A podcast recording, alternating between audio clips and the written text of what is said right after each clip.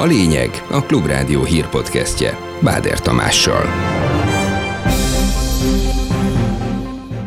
Szintet lépett az infláció, a szeptemberi 20% után még jövőre is két számjegyű maradhat a pénzromlás mértéke. Következő évben is két számjegyű inflációra kell mind, szinte minden hónapban felkészülnünk, és az átlagos infláció is emiatt két számjegyű lehet. Újabb és újabb történelmi mélypontokat jár meg a forint, hol az euróval, hol a dollárral szemben. Német piaci szereplőkben érlelődik a gyanú, hogy nem látják őket szívesen. A szakértő szerint aggódni még nem kell emiatt. Az elmúlt 12 év során viszonylag kevés német befektetőt láttunk elhagyni Magyarországot. Több felhő lesz az égen, de még szerdán is marad a jobbára szép őszi idő.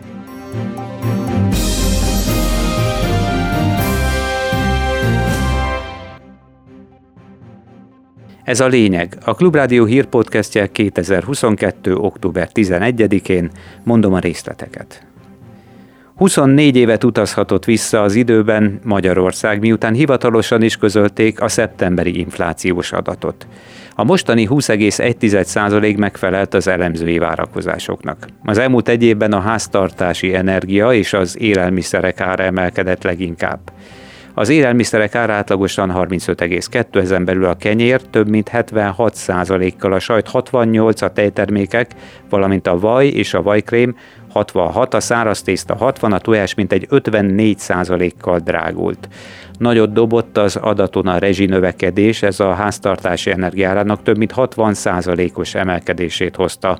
Az üzemanyagok ára megközelítőleg úgymond csak 6 kal lett magasabb, a tartós fogyasztási cikkeké viszont majdnem 15 kal az inflációs adattal kevesen kelnek és fekszenek, mégis mindenki naponta találkozhat az áremelkedéssel, ami az elmúlt évben több évtizedes csúcsokat dönt idehaza, és persze szerte a világban sokfelé.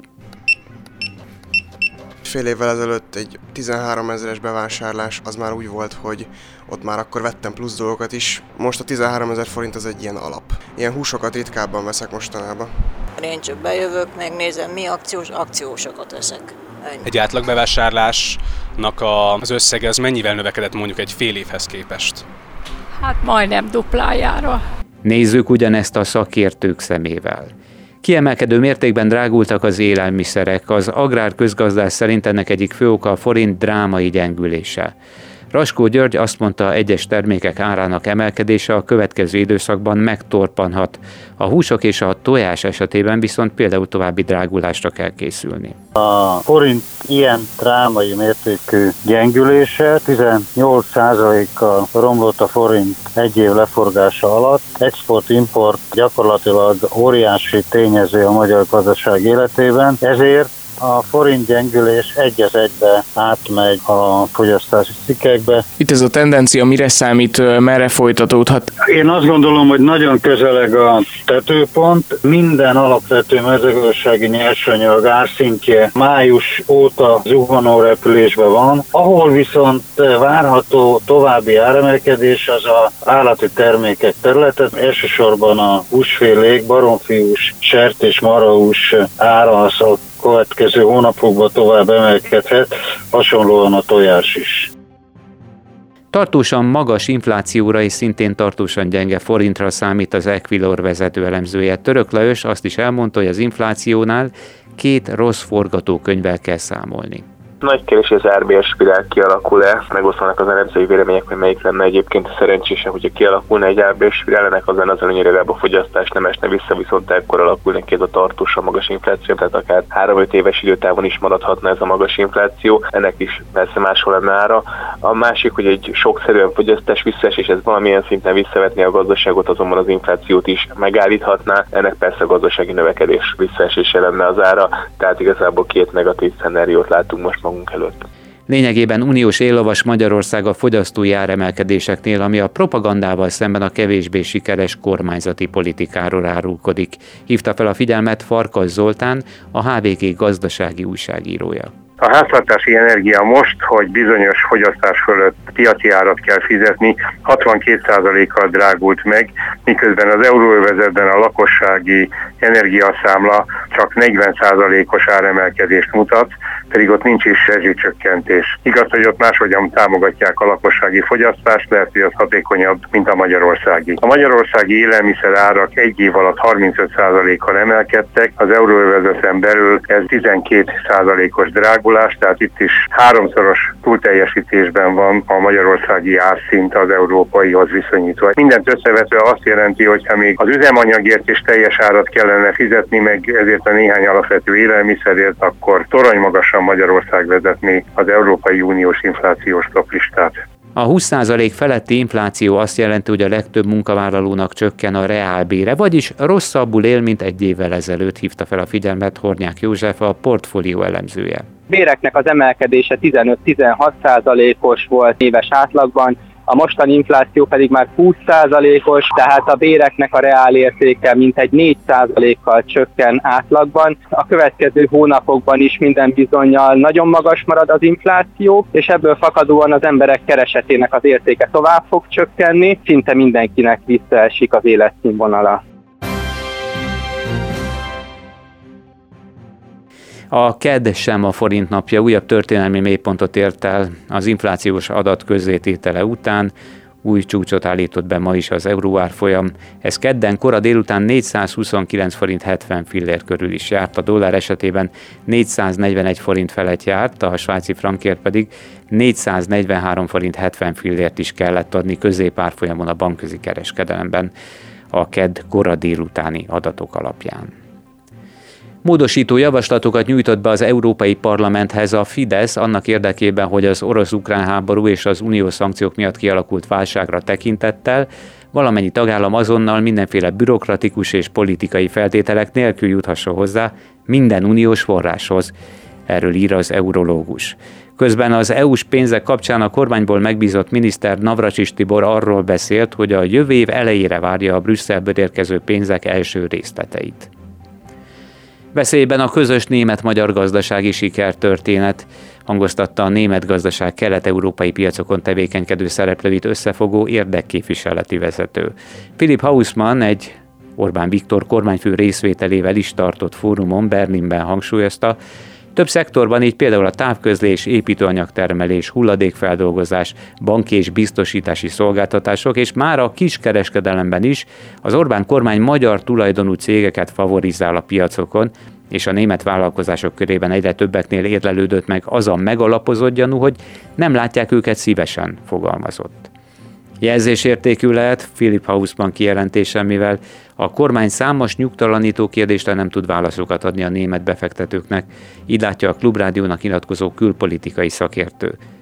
Hegedűs Dániel, a German Marshall Fund elemzője ugyanakkor nem aggódik, mivel az utóbbi 10-12 évben alig láttunk olyan eseteket, hogy német vállalatok kivonultak volna Magyarországról. De hogy az elmúlt 12 év során viszonylag kevés német befektetőt láttunk elhagyni Magyarországot. És azok a befektetők, akik elhagyták Magyarországot, ezt, általában a, a magyar kormány erős ösztönzésére tették. Elsősorban itt ugye a média szektorra kell gondolni. Szóval úgy gondolom, hogy ez sokkal inkább egy jelzés a kormány számára sem mint ténylegesen mutatja azt a szándékot, hogy itt német befektetői részről olyan tervek lennének, hogy rövid és középtávon leértékelődik Magyarországnak a, a szerepe.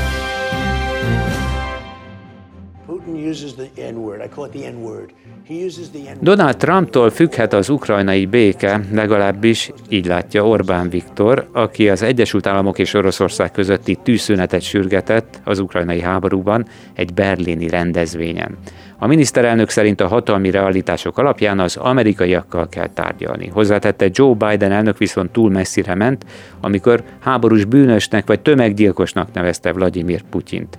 A békereménye ezért szerinte Donald Trump korábbi amerikai elnök, mondta a kormányfő a német fővárosban. Moszkva kész lesz megfontolni egy Vladimir Putyin orosz és Joe Biden amerikai elnök közötti találkozóra vonatkozó javaslatot a G20 csúcson, ha az Egyesült Államok teszi ilyet, jelentette ki Szergej Lavrov, orosz külügyminiszter. Ha érkezik ilyen ajánlat, akkor megfontoljuk, mondta a tárcavezető. Emlékeztetett, hogy Moszkva többször jelezte, soha nem utasítja vissza a találkozókat.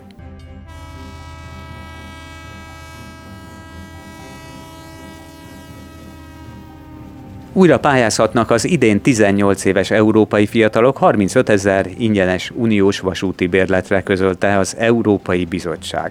A pályázat már meg is nyílt, és október 25-én csütörtök délben zárul csak. Jelentkezni az Európai Ifjúsági Portálon lehet, ahol 5 kvíz kérdést és egy kiegészítő kérdést azért meg kell válaszolni. Akik megfelelnek a részvételi feltételeknek és sikeresen válaszolnak a kérdésekre, a 2023. március 1 és 24. február 29 közötti időszakban felhasználhatják az utazási igazolványukat, és legfeljebb 30 napig úton lehetnek, ingyen vasúton az Európai Unióban. Itthon közösen tiltakoznak a fővárosi ellenzéki polgármesterek, mert szerintük végleg megbukott a közoktatás kormányzati központosítása. Közleményük szerint az évekkel ezelőtt az állam által felállított és többször átalakított intézményrendszer képtelen volt megállítani a közoktatás romlását, és az elmúlt hetekben kiderült, hogy nem is volt ilyen szándék. Az aláírók mások mellett Baranyi Krisztina, Piku András, Niedermüller Péter, Soprani Tamás, Tóth József, Horváth Csaba, és Gajda Péter követelik egyebek mellett a szerintük megbukott tankerületi rendszer felszámolását. Egy másik aláíró új Buda polgármestere László Imre szerint kötelességük megszólalni ebben az ügyben. A hatalom birtokosai és annak végrehajtói a tankerületek, akik kritikátlanul végrehajtják azokat az elvárásokat, amit velük szembe nem a szakma, hanem a politika támaszt. Ezeket a kirugásokat, megfélemlítéseket, diákok nevének a bekérését, ezt egyszerűen nem hagyhatjuk szó nélkül. Ellenzéki szivárványkoalíció lesz a parlamentben. A Momentum, az LNP, a DK, a párbeszéd és az LNP delegált képviselőinek részvételével alakul, pártközi parlamenti képviselőcsoport jelentették be a Coming Out világnapján. Cél az ügy melletti kiállás, amire ilyen szinten először kerül sor a rendszerváltozás óta, mondta a Klubrádiónak a képviselők egyike, Kunhalmi Ágnes az MSZP-től. Éjszakára 7 és 12 fok közé lehűl a levegő, holnap több lesz a felhő, helyenként eset is, de délután még marad a 16 és 20 fok közötti hőmérséklet. Ez volt a lényeg a Klubrádió hírpodcastje. Tartsanak velünk holnap is, a megszokott időben. Ez volt a lényeg. A Klubrádió hírpodcastjét hallották.